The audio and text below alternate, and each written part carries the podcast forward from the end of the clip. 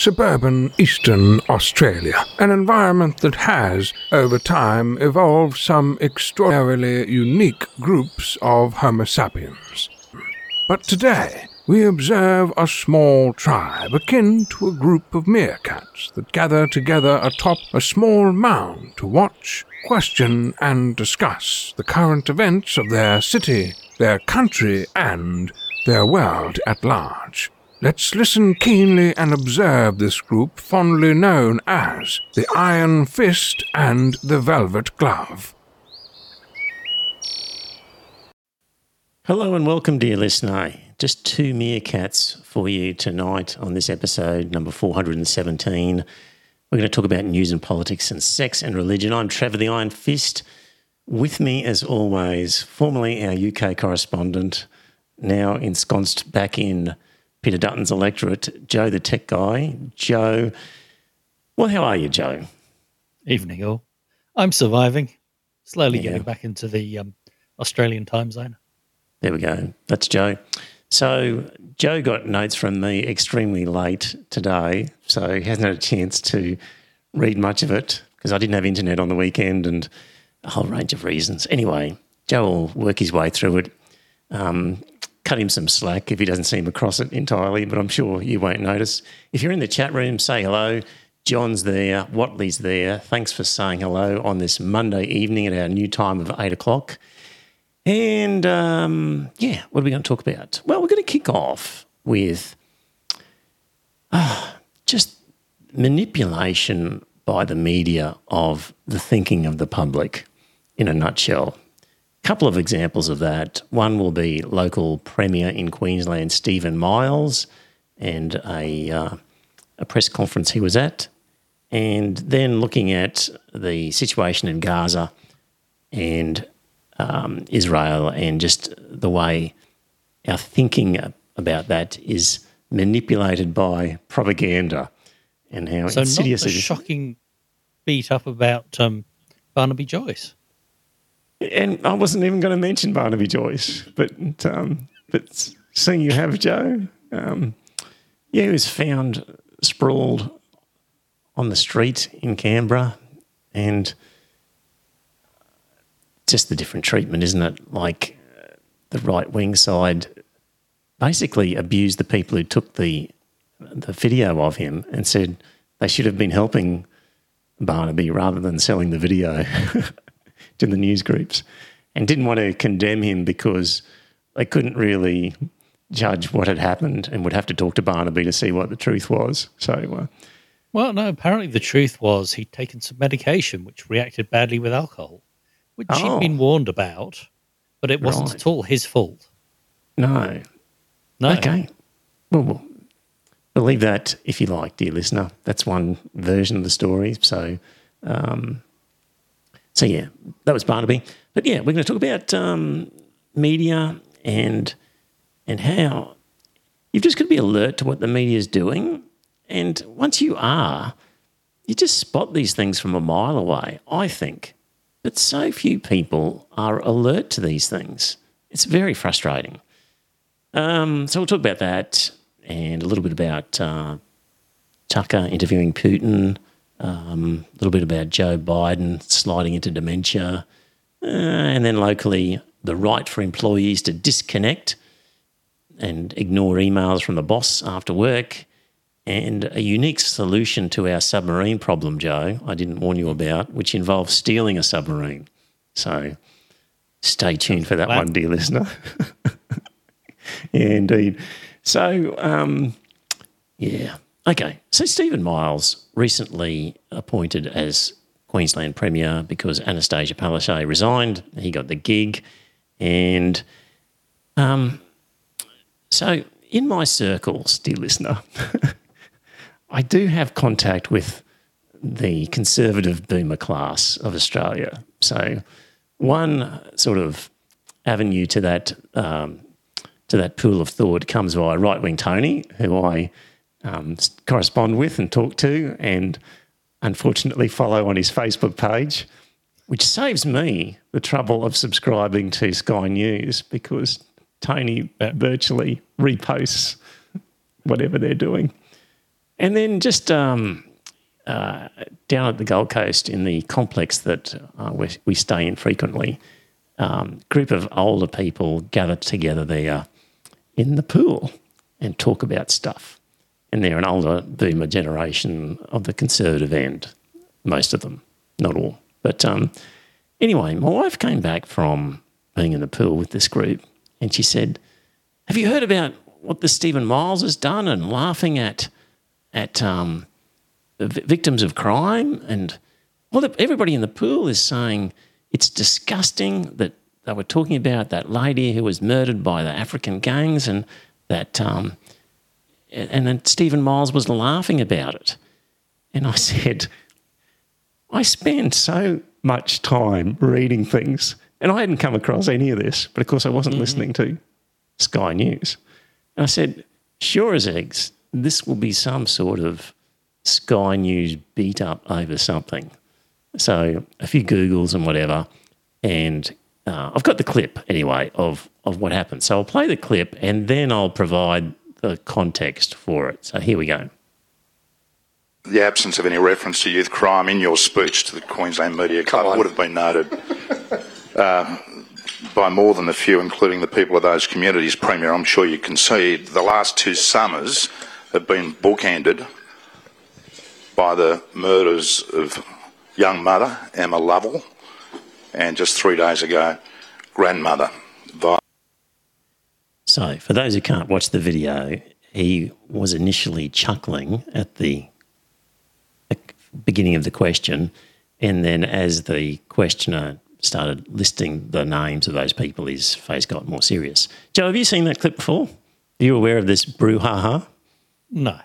Right. Did that look particularly condemning to you of Steven Miles? Did you look at it and go, he, he, "What's going on he here"? Seemed, he seemed to be chuckling about the question being a bit random.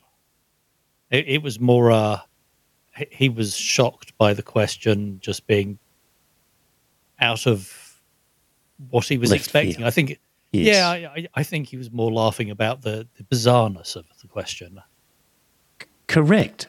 The, the context is that he was there at an event which was to talk about their um, uh, housing solution that the Queensland government has come up with. And um, so it's, it's a press conference for housing. And the Brisbane Bureau Chief for Sky News, Adam Walters, asked Miles why he had not addressed the subject of, you know, violent crime in his speech, to which Miles said it was a speech about housing. So that all happened before that question. So Sky News saying, why didn't you talk about violence? Uh, and why'd you leave that out of your speech? And Miles said, it's a speech about housing. And then the reporter from Sky News continued with asking a question about street violence, uh, youth crime. And it was because he pushed again on something that Miles had dismissed that Miles, mm-hmm. you know, smiled and said, "Oh, come on," and that is the context that people need to understand when they're watching that video. And of course, the Sky News clip of it doesn't give you that context. You've got to go and find it. Joe, it's just frustrating that people would think even as much as you might hate the Labor Party and the Premier and whatever, it's, it's just not likely that somebody in his position is going to be laughing about somebody's murder. No, I don't think so. I, I think and that's. You, you, you yeah, have to think what is going on here? What's the context? There must have been some reason. What What is the wider thing going on here? But so many people, A, didn't ask what that wider context might be. And then, B, Joe, in this um, sort of Twitter post that I was looking at, which described this context and the reasons, you've still got half the people in the comment section saying, Well, thank you very much. It's nice to know the context. That all makes sense now. Wish I'd known that. But then these other half still going, makes no difference at all. The guy's a scumbag, fancy laughing at violence. And made no difference to their view whatsoever. Um, yeah, I mean, I think it's very much all about tribes, isn't it? Yes. Um, it really doesn't matter. It, it's given us an excuse to be outraged, and our tribe is outraged. Therefore, we'll be outraged. Yeah. Um, and, and, thinking doesn't come into it. It's it's all to do with being a good member of the tribe, and if you're a good member of the tribe, you're outraged. Yeah. Oh, just it's so frustrating and disappointing. Like if something really weird came out about Peter Dutton or something, laughing at something like that, you just go, "Hang on a minute, what was the context?" I'd like to yeah, think I, mean, I, would anyway. Um, I, mean, the whole Barnaby falling off a planter box. Yes, it is is in character. I, I yes, don't want to cast aspersions, but uh, apparently he has reputation for um, liking a bevy or two. Yes. So, so him falling over drunk in Canberra is not a shocking thing, uh, and therefore doesn't require much scrutiny. Yes. Whereas Barnaby, I don't know, laughing at some Christian thing would be so out of context. Yes. But whether it was true or not, you'd be going, hang on, that doesn't sound right people have lost the capacity, Joe, to just go, there's something fishy about this, something not quite right. I mean, the guy's made it to Premier of the state. You've got to have just a little bit of brains, if only when it comes to media management. Like, yeah, you, you've got to know how to kiss a baby and pat a dog. Preferably don't get them mixed up. And um, give some people some credit and just think, but I just think, Joe, that I think the older generation is just way too trusting of traditional media.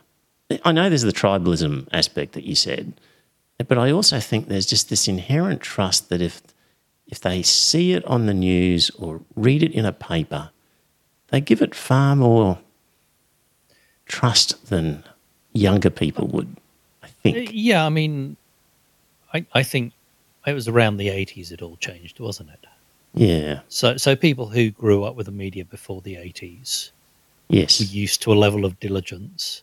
Um, and the media was big money. Now the media is scrabbling for pennies. Mm. Um, so they are journalists. They literally churn out whatever they can. Um, and if somebody is going to write a press release on their a re, press release on their behalf, uh, and they have to do the minimum amount of work, they'll take it. Yeah, and, and, I think um, Murdoch has well, it was um, Fox News was the original, wasn't it? It was a Republican uh, press department, effectively. Yes. But even, you know, the Australian used to be a proper newspaper.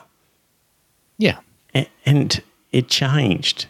And the people who read it, there's a lot of people who still think of it as the way it used to be and not the way it is now, which is a caricature of, of a right wing rag. Yeah, I don't mean, get right, it. Right wing broadsheet, isn't it? Yeah. And you know, I'll I'll say to people, like I could go into that pool tomorrow and say, you know, where did you get this from? You know it's from Sky News. You know that they're biased yeah, they're biased, but then the ABC and the Guardian are biased. So they're all, you know, it just evens out. I could, I've got to start getting a spiel ready on the bias of the ABC, Joe. So, so my, my question would be okay, they're biased in the opposite direction, you believe. Okay, do you mm. watch them? Do you, do you take your news from them as well and try and work out where the truth is? Because if one side is lying in one direction and the other side is lying in the other direction, surely the truth is somewhere in the middle. Excuse me, John, while I write that down. That's really good. Are you watching them as well? Good point. Are you watching them as well? Because there's a lot of the ABC that has actually got a right wing bias. For example, Insiders, compared by David Speers, ex News Corp, very soft on on the right wing ringers who come in there, softball interviews them, the panelists are invariably from Murdoch publications. It's a very right wing show. Occasionally has, you know, Niki Savva there. But I mean, even Niki Savva, while she's currently viewed as left wing, used to be um, a right wing advi- advisor for a right wing um, politician, I think. So, so there would be that. Um, off the top of my head as well, um, Patricia Karvelas is is no lefty. Um, uh, the p- former 730 or Leigh Sales was not a lefty.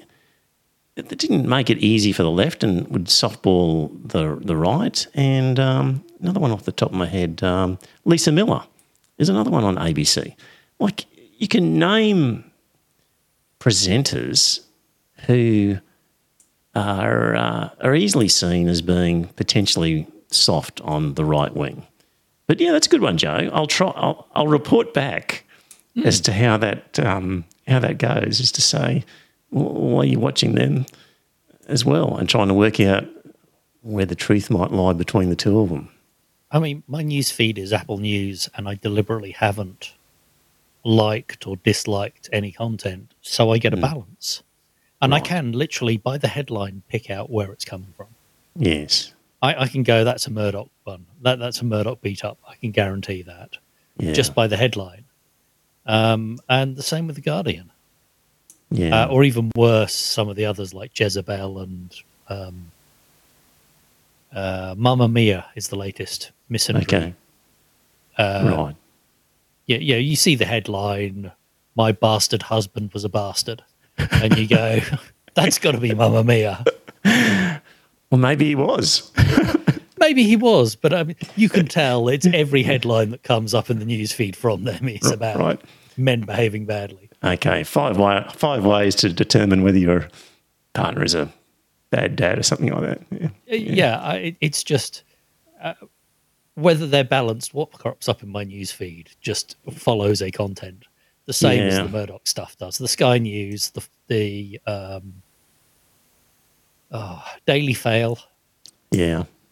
Um, actually, I don't know if Daily Mail is Murdoch, but it's definitely right wing. Um, look, I think it was the Daily Mail that told the backstory, at least, of this Steven Miles story that I've just been explaining. So I think I Okay. got the quotes from that. So, um, so yeah, just frustrating that people a don't look for the backstory. They don't suspect. Um, they don't see the smoke and think there might be fire here. And then even when they are told, tribalism kicks in and they go, well, he's just an idiot anyway and he still should be kicked out. Arr. Yeah, I mean, I think it's very much a rather than challenging their assertions, is asking them how they got to that position and what would change their mind. Mm, Uh, Yeah. Is the is the sneaking attack? yeah. Lots of comments coming through on the chat. I'm going to try and address the chat at the end. I was listening to a podcast the other day and they sort of did a whole show where they just addressed their chat as a separate item. And I think what we might try and do is at the end of this, um, we'll just go back to the comments and try and address them at the end. So keep making your comments, and I think we'll try and run through them towards the end rather than interrupting the discussion um, with the comments. Let's try that, see how it goes. So, anyway, that was Steven Miles and my frustration with the Australian boomer class on that issue. And um, let's just think about Palestine, Gaza, Israel for a moment. Um, so, more than half a million Palestinians, one in four, are starving in Gaza, according to the UN. Uh, 1.3 million displaced Palestinians live on the streets of the southern city of Rafah, which Israel designated a safe zone but has begun to bomb. Families shivering in the winter rains under flimsy tarps amid pools of raw sewage. An estimated 90% of Gaza's 2.3 million people have been driven from their homes. Joe, is there any end? What's the end game here for Israel? Is this just going to drive these people Yeah, to starvation? It- it- The end And- game is a depopulated Gaza Strip, isn't it? Yep. They're either going to die of starvation or disease at the rate Or- it's going. Or be Or- or- refugees in a, another country. Yeah. Or just be blown to bits by bombs in the meantime. They're just not letting up. Um, also, we did that um, discussion about the uh, UNRWA, the UNRWA, which was like the aid organisation. And there were allegations that a dozen employees in an organisation that has, I don't know, whether it was 10,000 employees, it's a big organisation Yeah. an allegation by Israel that a handful were uh, members of Hamas.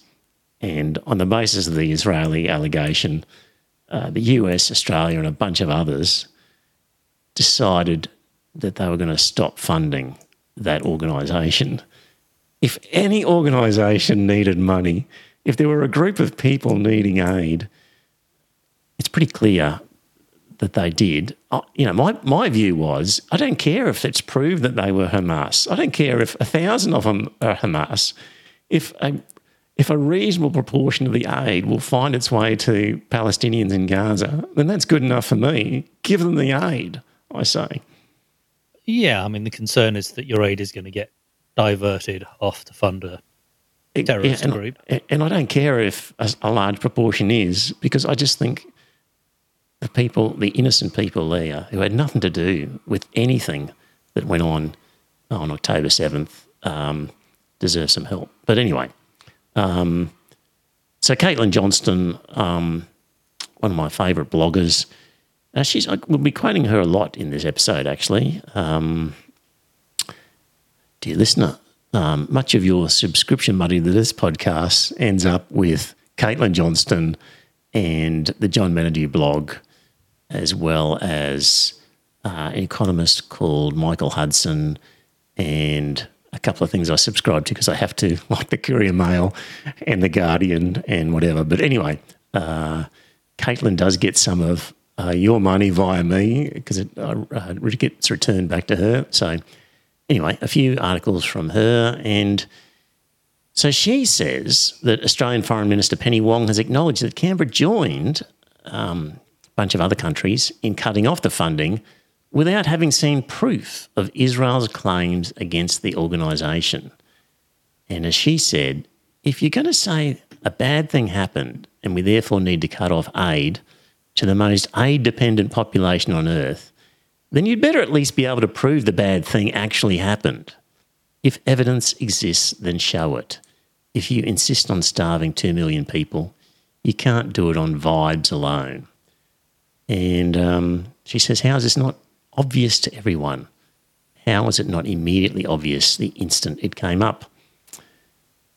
Yeah.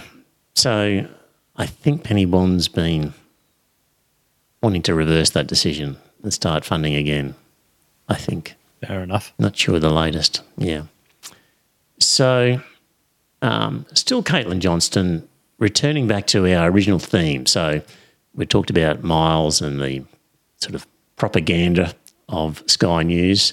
And now we're just going to sort of look at the propaganda in relation to Gaza, Palestine, Israel. So, um, Joe, did you happen to see Tucker Carlson's interview with Vladimir Putin? Strangely enough, no. You've had lots of time on your hands. Yes, I don't tend to follow Tucker Carlson anyway. Yeah, A- neither do and I. Mr. Putin, I don't know. Uh, I, I would trust a word that comes out of his mouth. Yes, Any, that's fair Any enough. more? Any other politician? Yeah, even if you thought that he, wa- even if you were convinced that he was he was lying with every second sentence, I still think it's worthwhile watching because the guy at least is intelligent and in control of his faculties and can run a compelling argument. Now, it might be littered with bullshit, but um, there is a brain and an intellect operating there far and above what Joe Biden or Donald Trump or Boris Johnson or Rishi Sunak or Anthony Albanese or others might offer. Yeah, I mean, Boris Johnson, I I think, was one of those. He played a character of a bumbling fool, but apparently Yeah. he was a very intelligent man. Is a very intelligent man, Yes. um, and the bumbling fool allowed him to get away with some absolutely shitty things. True. If you're doing an intelligence test, um, IQ test, uh, probably Boris Johnson would come out not Yeah. too bad on that.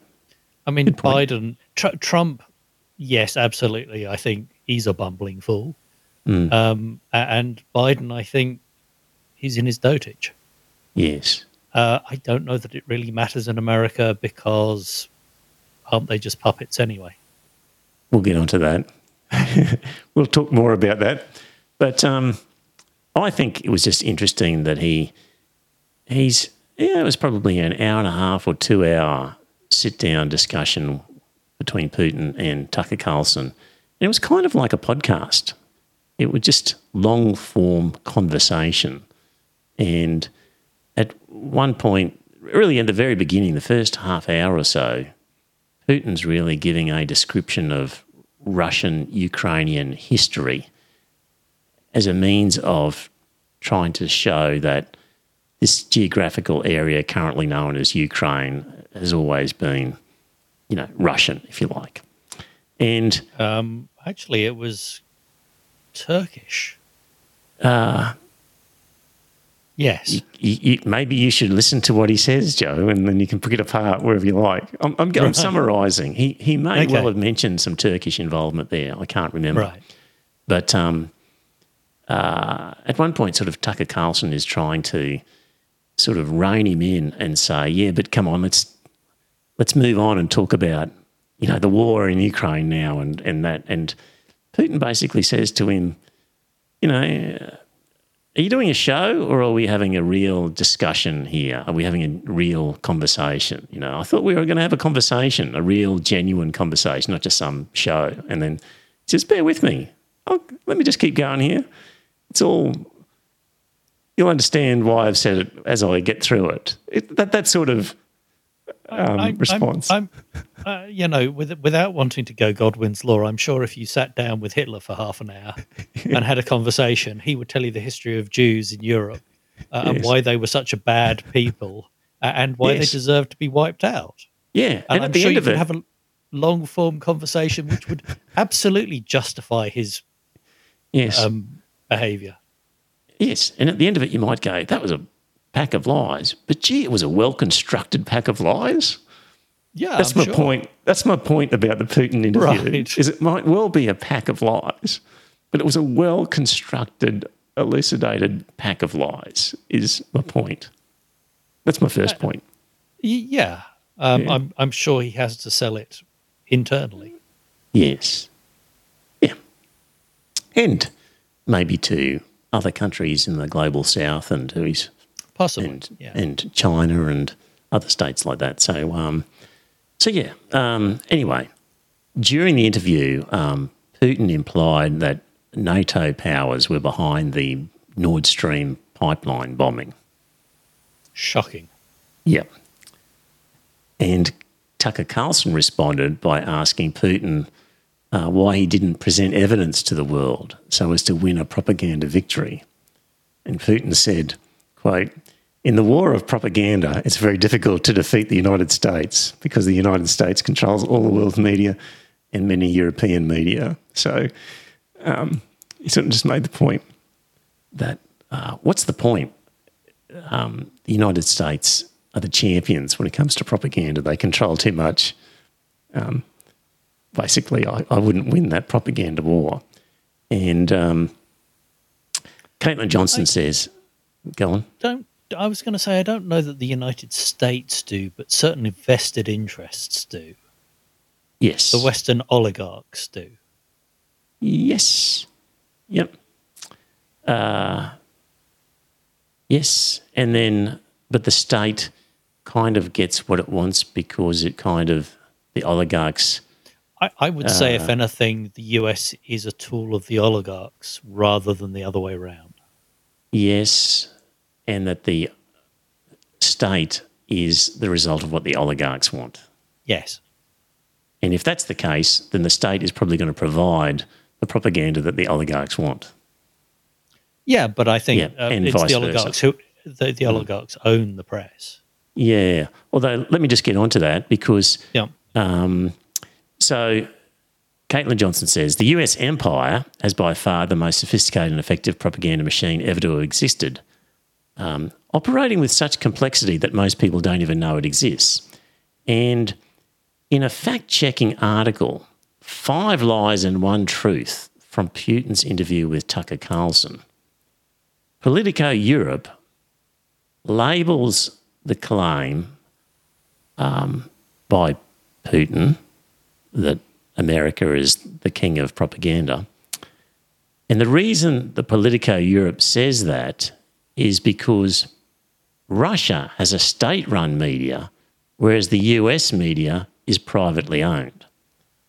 And according to the Politico fact checking article poo pooing Putin's theory, they said, quote, the biggest news media companies are privately owned and operate without direct government control, in contrast to the state controlled media landscape in Russia.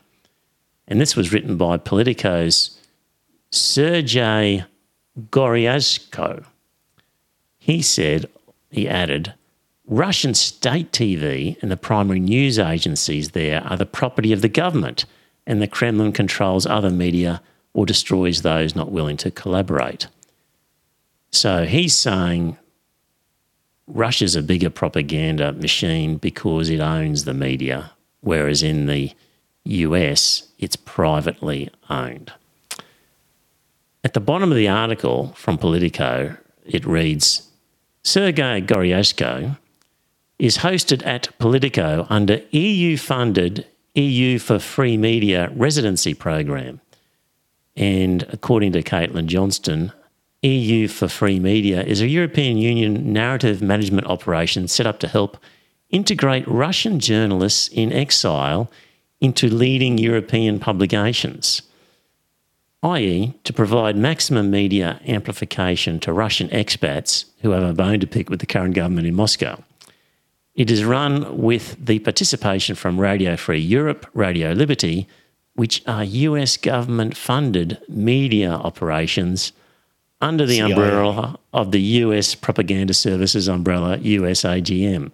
So the guy who was saying Putin is wrong because you, you are, you know, Western media is privately owned, worked for Politico, which is essentially funded by the US government in a, in a summary, and creates these sorts of organisations to give the appearance of independent media commenting when in fact they're owned and operated essentially by the US government. Interesting case study, I thought. Yeah, I mean, Radio Europe is certainly known as a CIA front from Hmm. the Cold War, Yeah. or Radio So- Free Europe. I can't remember. It was certainly well known as Yeah. being a CIA front. yeah. The, the big difference is, you know, as shitty as um, the West have been to Julian Assange, Mhm. um, he still hasn't fallen out of a window. Well, he doesn't. Has he?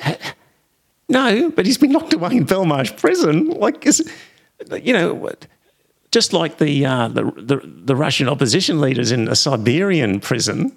Yes, Julian's in a Belmarsh well, but- high but security Bel- prison. Belmarsh is slightly better than It's, Gulag. it's one of the worst prisons he could possibly be in. He's yes. it's a really hardcore, terrible prison to be.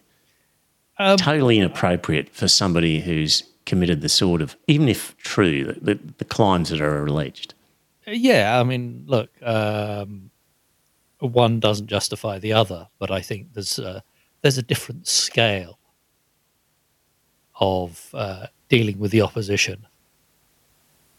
You know, at least, at least say the Russian opposition leader was arrested in Russia Well, yes. for supposed crimes against Russia and put in a Siberian jail. Julian Assange, an Australian citizen, is not even in America and he's arrested for breaching an American crime and he's not even in America. Yeah. Like, doesn't. Anyway, it's another rabbit hole. We might refer to that later as well. So, um, so as Caitlin Johnstone says, there's an old joke that says uh, a Soviet and an American are on an aeroplane seated next to each other.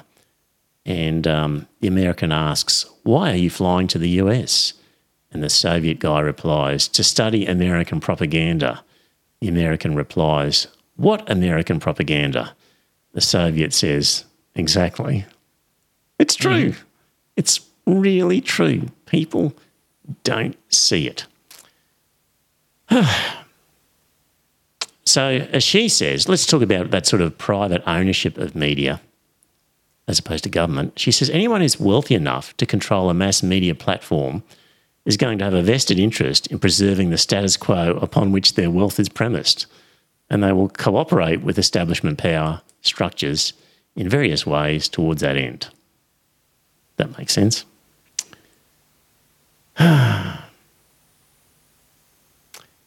The fact that these mass media outlets look independent but function as propaganda organs for the US empire allows its propaganda to fly into people's minds without triggering any gag reflex of critical thinking or skepticism, which, uh, which would happen if people knew the outlets were feeding them propaganda.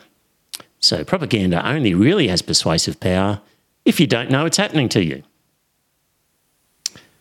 Ah, the invisibility of US propaganda is further aided by the subtle methods by which it is administered, which we've seen exemplified beautifully in the coverage of Israel's ongoing US backed atrocity in Gaza. So, it's, this is now we're going to talk about, dear listener, the way articles and headlines are worded um, uh, subtly. The Intercept reports that a review of a thousand articles from the New York Times, the Washington Post, and the Los Angeles Times about Israel's war on Gaza found that the outlets consistently used word choices which served Israeli information interests. Highly emotive terms for the killing of civilians like slaughter, massacre, and horrific were reserved almost exclusively for Israelis who were killed by Palestinians rather than the other way around. Um, and in the report, the term slaughter was used by editors and reporters to describe the killing of Israelis versus Palestinians 60 to 1. And massacre was used to describe the killing of Israelis versus Palestinians 125 to 2. And horrific was used to describe the killing of Israelis versus Palestinians 36 to 4. I find that useful, Joe, because, you know, I could say, as I did before, oh, well, you know, Lisa Millar, uh, David Speers, uh, Leigh Sales, whatever, you know, I, I consider them fairly right wing ABC journalists. And it's hard to quantify that feeling other than just saying I'm a critical watcher and this is the view I've come to. But to be able to actually look at words like slaughter, massacre, um, horrific, and see such an imbalance of when those words are used in a situation where we've got such a horrific massacre occurring in Gaza Hmm. and every reason to use those words, I find it really compelling argument. Um, so that was a useful report, and that's the sort of thing that you know. Okay, the Intercept's a very left wing magazine, but uh, or outlet, but I think when they say they've counted those words and that's what they get, I think we can trust that that would be correct. So, as Caitlin Johnstone says, this is the sort of manipulation that a casual news consumer wouldn't notice unless you're on alert for bias. Um, do you hear about that girl, Joe, in Gaza who was um, trapped in a car? Her family were No. killed. She was the only one alive. Somehow gets on the phone. I think she, I think she's six years old. She'd sort of rung saying, you know, help me. Um, I'm really scared and I need help. And ambulance was sent and it was blown up as well. Um, cute little girl. Terrible, terrible thing to imagine happening to somebody. So, in the reporting of that, um, is another illustration of how things are worded. So, in the um, CNN, New York Times, BBC, reporting on that story used headlines such as Five year old Palestinian girl found dead after being trapped in car under Israeli fire. Also, missing six year old and rescue team found dead in Gaza, aid group says. And Hind Rajab, six, found dead in Gaza days after phone calls for help.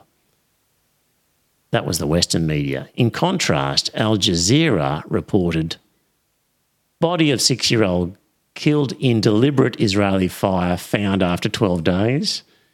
And the Middle East Eye um, used the words Hind Rajab, Palestinian girl found dead after being trapped under Israeli fire for days. So it's this sort of softballing description versus the more explicit blaming of Israelis.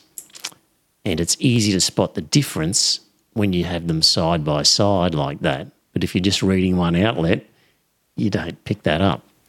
Um, another example she mentions is last month the BBC published an article titled Record Number of Civilians Hurt by Explosives in 2023. As though they were mishandling fireworks or something, instead of being actively killed by Israeli bombs. So the headline was record number of civilians hurt by explosives in 2023. Um, uh, contrast this with the BBC's headlines when reporting on Ukrainians killed by Russians, and the headline would be Ukraine war. Russian airstrikes claim five lives in Kiev and Mykolaiv. Uh, or Ukraine war, baby killed in Russian strike on Kharkiv hotel. So in Ukraine, people die from bombs because Russia launched Russian airstrikes and killed them. Whereas in Gaza, people get hurt by explosions because they got too close to some type of explosive material. Yep, it's their own fault. Yeah, really interesting examples. So, her concluding comments in this great article these little manipulations fly under the radar if you're not on the lookout for them. Such is the brilliance of the US empire's invisible propaganda machine. That's why it's very difficult to win a propaganda war against the United States. That's why Westerners have been so successfully manipulated into accepting a status quo of endless war, ecocide, injustice, and exploitation. And that's why the world looks the way it looks right now. So, yeah, there we go. Media manipulation. It's a sad toy, story. Um, we mentioned previously, just earlier, about Joe Biden and uh, how he's sort of apparently slipping into dotage. Is that the word you used? Yes. Yeah. So he has been investigated in relation to mishandling some classified documents. And the good news is that they've decided that criminal charges are not warranted in this matter. So that's the good news for Joe Biden fans. The bad news for Joe Biden fans is the reason given. And basically, that he's such a forgetful old man, and that's the way that he would come across in a trial, that um, um, uh, it'll likely convince some jurors that he made an innocent mistake rather than acted willfully. Um, so essentially, the reasons given for not proceeding were uh, his mental memory is so poor, no one could be convinced that he really knew what he was doing. Not the best way of getting off something if you're the President of the United States, but uh, there you go. Um, yeah. Yeah, I mean, um, I remember Neil deGrasse Tyson being interviewed, and yeah, what would you do if you were president, or what would you do? Who would you make president? I can't remember. Something along those lines. And he said the problem isn't who's president. The problem is who's voting for the president. hmm Uh, until until you can change the infrastructure behind it, uh, who is president really doesn't matter. Right. Well, who who's running the empire in the in the system? Is that what you mean, rather than who's voting? Because until Well- the voters don't get to change. No, that but I mean, either. even even the voters, um, I think, are disengaged. Mm. They don't care. Yeah. So, just going on with this article, she says uh, the US empire has been marching along in exactly the same way it was before Biden took office, completely unhindered by the fact that the person who's supposedly calling the shots is in a state of degenerative neurological freefall. Literally anyone could hold that office, and it would make no meaningful difference in the way the US empire is run. The globe spanning power structure that is centralised around the United States is run not by the official elected government of that nation, but by unelected empire managers who filter in and out of each administration and maintain a steady presence in government agencies and government adjacent institutions. These empire managers form alliances with corporate powers and working relationships with the many nations, assets, and partners who function as members of the undeclared US empire which means there's really not any way for Americans to vote their way out of this mess. Voting in Western democracies is done to give us the illusion of control. I like this bit here coming up. Uh, the, it- voting in Western democracies is done to give us the illusion of control, like letting a toddler play with a toy steering wheel while you drive so they can feel like they're participating. Well, I, the fact that Trump was in power for four years and didn't completely fuck the American economy, um, people talked about child minding him. Yeah. That that they basically didn't carry out his orders because they knew he'd forget them in half an hour. And we spoke in previous episodes recently about, I think, Victoria Nuland, who was the one involved with the, uh, the coup in the Ukraine. Oh yeah, Basically, it didn't matter whether it was a Republican or Democrat um, administration. She got a job with all of them except when Trump was in power. That was the only time that she wasn't in some high powered job. So um, that was one of the dangers and one of the reasons why um, a lot of these people don't like Trump was because for the first time in their careers they would be on the outer. So, yeah, there we go. unlike Kennedy, who completely fucked up the CIA's plan with the Bay of Pigs. Um, so Kennedy, Yeah, so uh, th- yeah, yeah, they had a they had a whole plan about the US reinvading or invading Cuba to bring back Yeah. a right wing government, yes, and and Kennedy basically pulled funding for it. yes, so he And said no. That's, that's the whole basis of the CIA killed Kennedy. Uh, But, uh, okay, so this was after the Bay of Pigs. This was another another shot. No, this was the Bay of, Uh, Bay, Bay of Pigs. Basically, um, Kennedy pulled all the support out right. and said, we can't have American assets. It has to be Cubans only. Gave a whole bunch of, you can't do this, you can't do that, laid down the law. Uh, and apparently that was because that's why it was such a, a screw up. Ah. uh, See, I'd heard a different story. I'd heard he was really pissed with them that he'd allowed him that he'd allowed them to talk him into it, and he Okay. That was the version I heard. I, certainly there was a big fallout with the CIA over the Bay of Pigs. Yeah, the version I heard was he was so pissed with them for getting it so wrong. It was like, what sort of a fucking advice is this from these guys? That was a disaster. So, yeah. The other one I read, the other thing about him was, you know, when they were deciding what to do when, because Russia was sending the nuclear weapons over hmm. and the Americans were deciding on their response. And Robert Kennedy, I think, said to Joe Kennedy, We're having all these meetings, but there's a danger here that everybody is agreeing with you because you're the president and they don't feel in this group situation that they can give a contrary point of view. And so they allowed the others to have meetings without uh, Kennedy present. So people felt freer to give an honest opinion about what they should do. and not allow the group think to, or the sort of the fear of going against the president stop them from saying what they want to say. I believe that's what happened in the lead up to that. Right. Um, the right to disconnect, Joe, seems like lots of people have a problem where their bosses expect them to be available for uh, being contacted after hours, either by Yeah. phone calls or emails. And the Centre for Future Work found that 71% of surveyed employees worked outside their scheduled hours, largely to meet employer expectations. Most of this time, most of this overtime was unpaid. That could be just working late in the office, I guess, as well as phone calls and emails. Ever have a problem, Joe, with some boss expecting you to answer emails at seven o'clock at night and, and saying, Why didn't you get back to me about that? Um, no, I mean I've been in jobs where I've had on call, and I've been in jobs where um, there was a, an expectation that out of hours work was done. Um, and yes, it was unpaid, but it was time in lieu. Uh, okay. Well, that's So- right. So, well, you was, you was paid then, in that sense.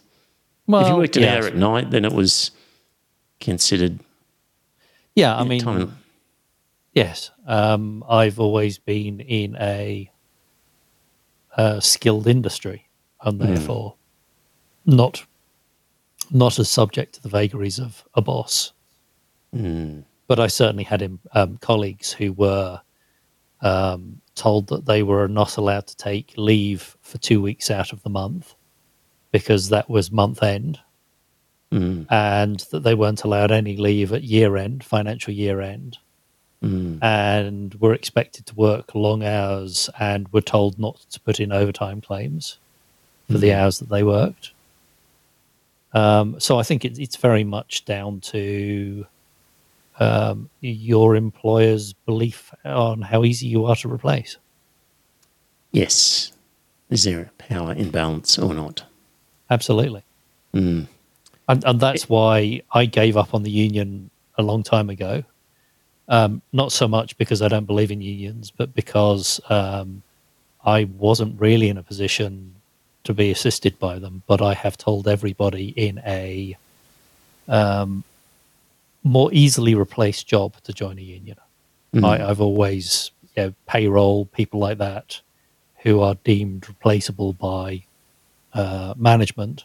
I've always said join a union and get the best representation you can. Hmm.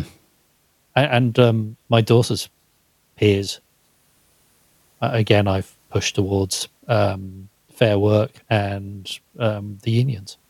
Okay. Did she take your advice Uh, so on to join Uh, the union? yes, and my daughter Wow. isn't a member of a union, but Oh, she's not a member of a union. So she hasn't no, taken no. your advice. well, um, she's not yet employed. But Oh, her okay, friends, right. Yeah, yeah, Right. her friends. Uh, one of her friends is an apprentice electrician. Right. and uh, I was saying, you know, if if you feel you're being underpaid, you're not getting your. Um, Shay used to work for I forget who it was, but I pointed them towards uh, that group, passed all the details on, and said if you've got concerns about not being paid fairly, then these are the people to talk to. Mm.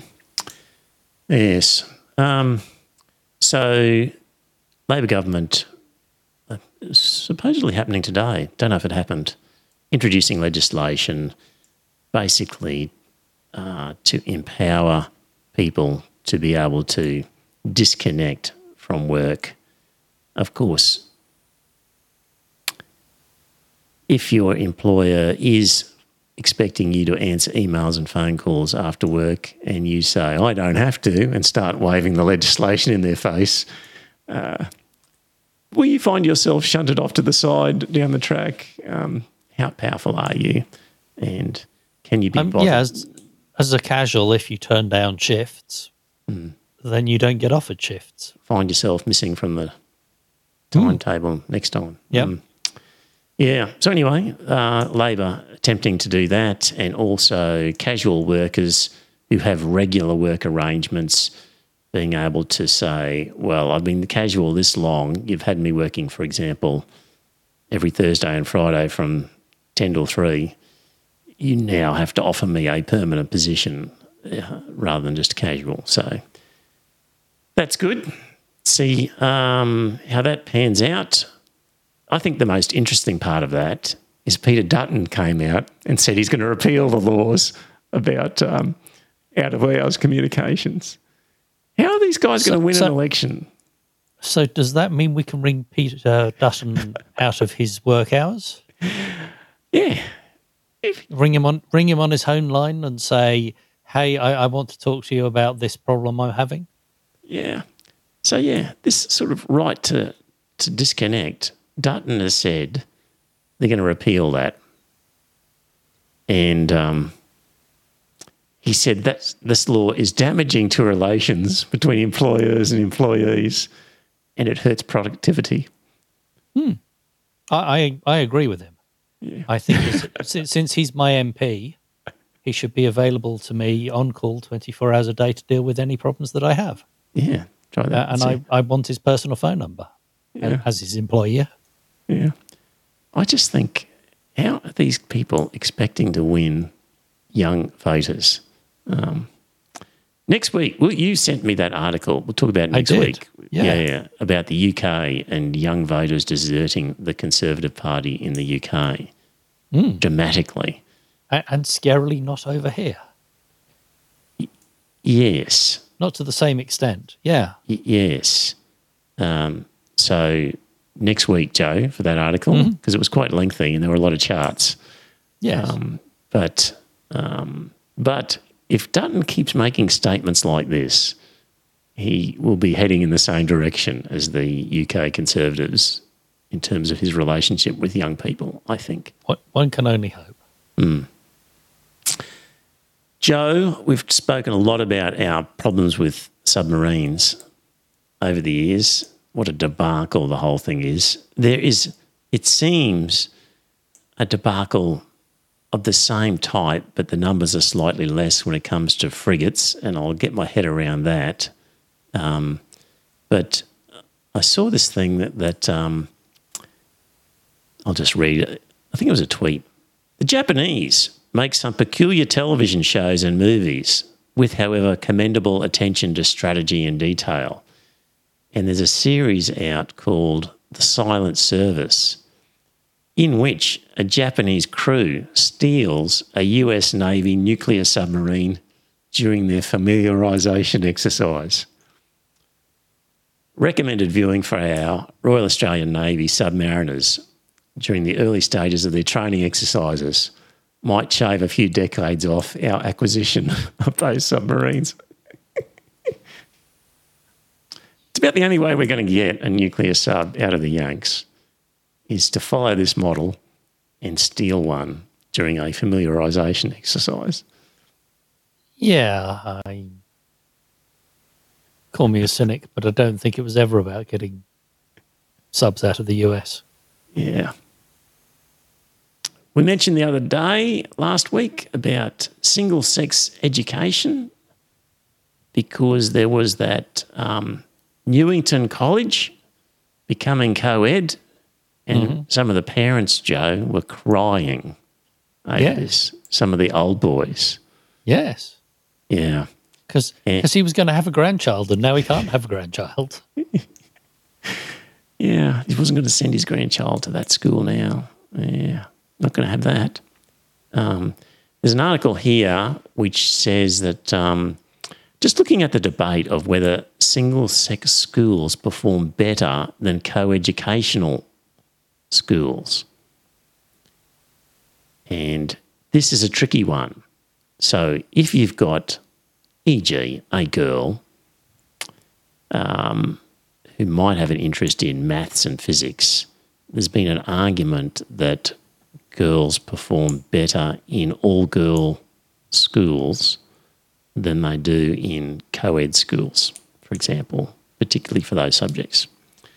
But as the article explains, it's really hard to sort through the data because so much of educational uh, success relates to socio-economic factors. And the people who end up in single sex private schools are at a higher socio-economic level.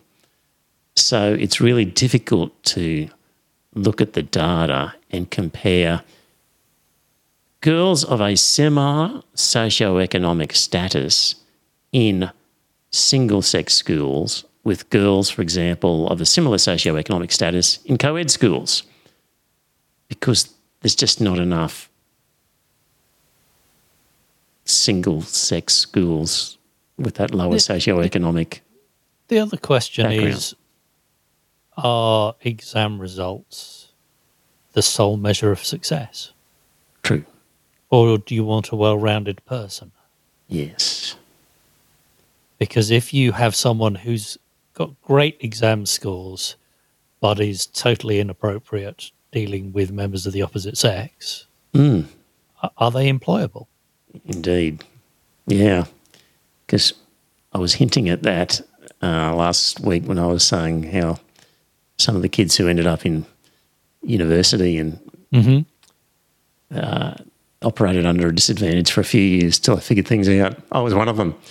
Um, but anyway, for example, in Australia, 14 out of the 20 top performing schools in the latest HSC round were single sex. That was eight all girls and six all boys. And um, uh, as were top, uh, as were 12 of the top performing schools in the VCE, that must be Victoria. So, Yeah. but um, here's the interesting part, Joe, is in Ireland. Um, where do I? Where is it in this? I haven't highlighted it in this thing. But apparently in Ireland, there's a lot of single-sex schools, and um, which are government-run and do not have a sort of a selective enrolment bias that we would have. Yes, government funded. So don't have a a socio-economic slant that's different so much with the co-ed schools.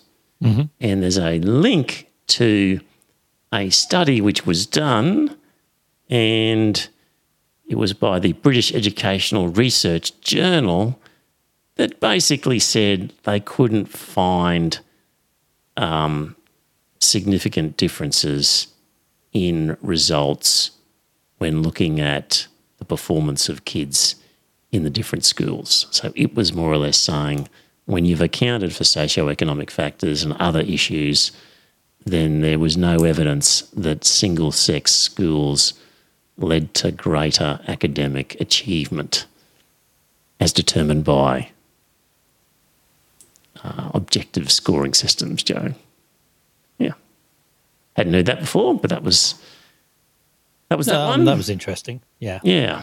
So um, so that's a rundown of the topics, and let me, Joe, try and find.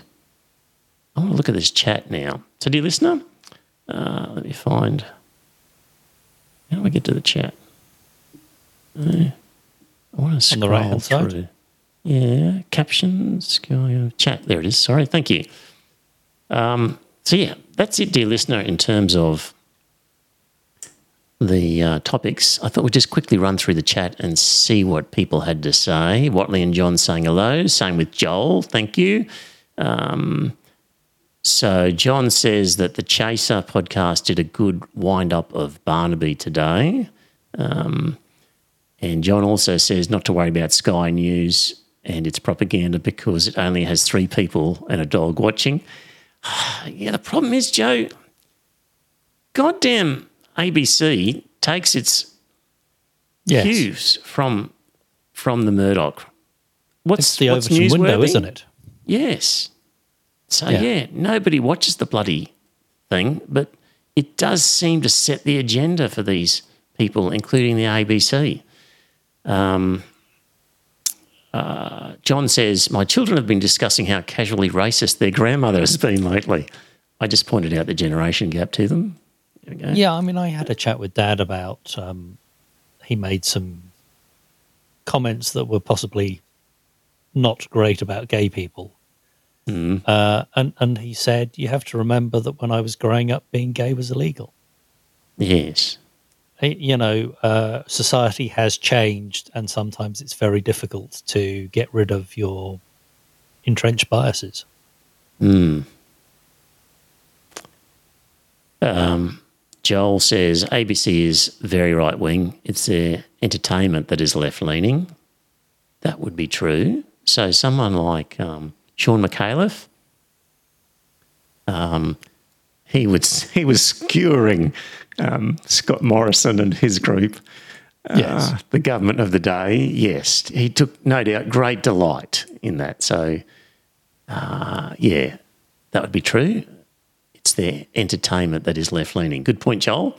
Um, um, Watley says seems legit. Batboy will one day be president of the USA. Who's Batboy? This is- what is that?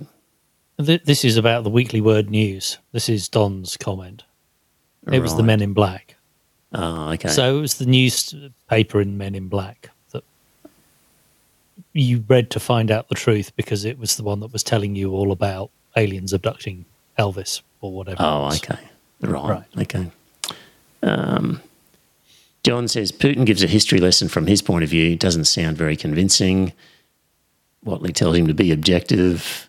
Um, and uh, Watley says torture is better than murder, then, Joe. I don't know what that means. So Um, that was talking about Julian Assange and oh, the okay. Russian journalists. Right. And the answer is that neither are great, but one person being tortured is probably better than 100 people being pushed out of windows. yes. I, I, th- I think Yep. that neither Yep. side are great. It's just a, a, a level of. How many people were in Guantanamo again? Just yeah. Yeah, probably 100, but they weren't journalists, were If we're talking, okay, if we- if we're just talking people killed, Oh, no. In, Okay, in the American way killed. isn't to push people out of windows; it's just to bomb them if they're brown and they're in a desert. You know. Yes. Like, yep. Uh, and John says, "Please see who the report was done by a Republican endorsed official." That was to do with Biden being senile. Well, this was the. said- um, well, I think this was the people looking at the indictment. I think these were the lawyers looking at the indictment. John. Yeah, apparent, apparently he's a Republican. Right. Okay. Don't know. Yeah. Okay. And that was the chat. We'll try and do that every week. So if you do make a comment, you will be heard. And uh, there we go. Scott Although wasn't Don's with us. Mm-hmm. about our country was founded on the criminal element, justifying we should steal the submarine. But I'm thinking that maybe that's a good argument back to the this nation was founded on Christian values. Was this nation was founded on criminals? So does that justify us all being criminals now? Are you reading that in the main chat on the on the right? Where did you read that? Yes. Scroll all the way down. Let's still keep going. And the last one I've got is by John saying, "Please see who the report was done by a Republican endorsed There's official." another, got- there's another three under that. why haven't I? Why can't I see them? They're, they're up on the screen on the Oh, chat. maybe because the- they're on the screen that they don't appear in that right chat. They Maybe. do. Okay, mine's not scrolling, but anyway. Okay. Uh, don't forget, our country was founded on the criminal element, so it's their patriotic duty to flog anything that isn't bolted to the floor. Good one, Don.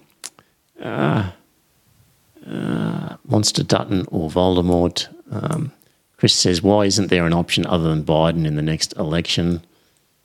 And uh, because democracy is failing, Chris. And um,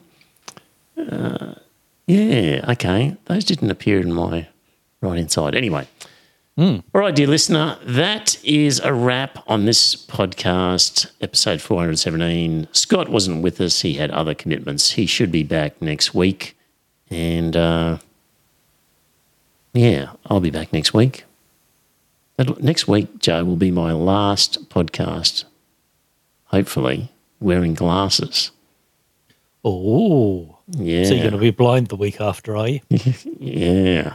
So, in the after next week's podcast, I'm getting new intraocular lenses. Well, synthetic ones put in.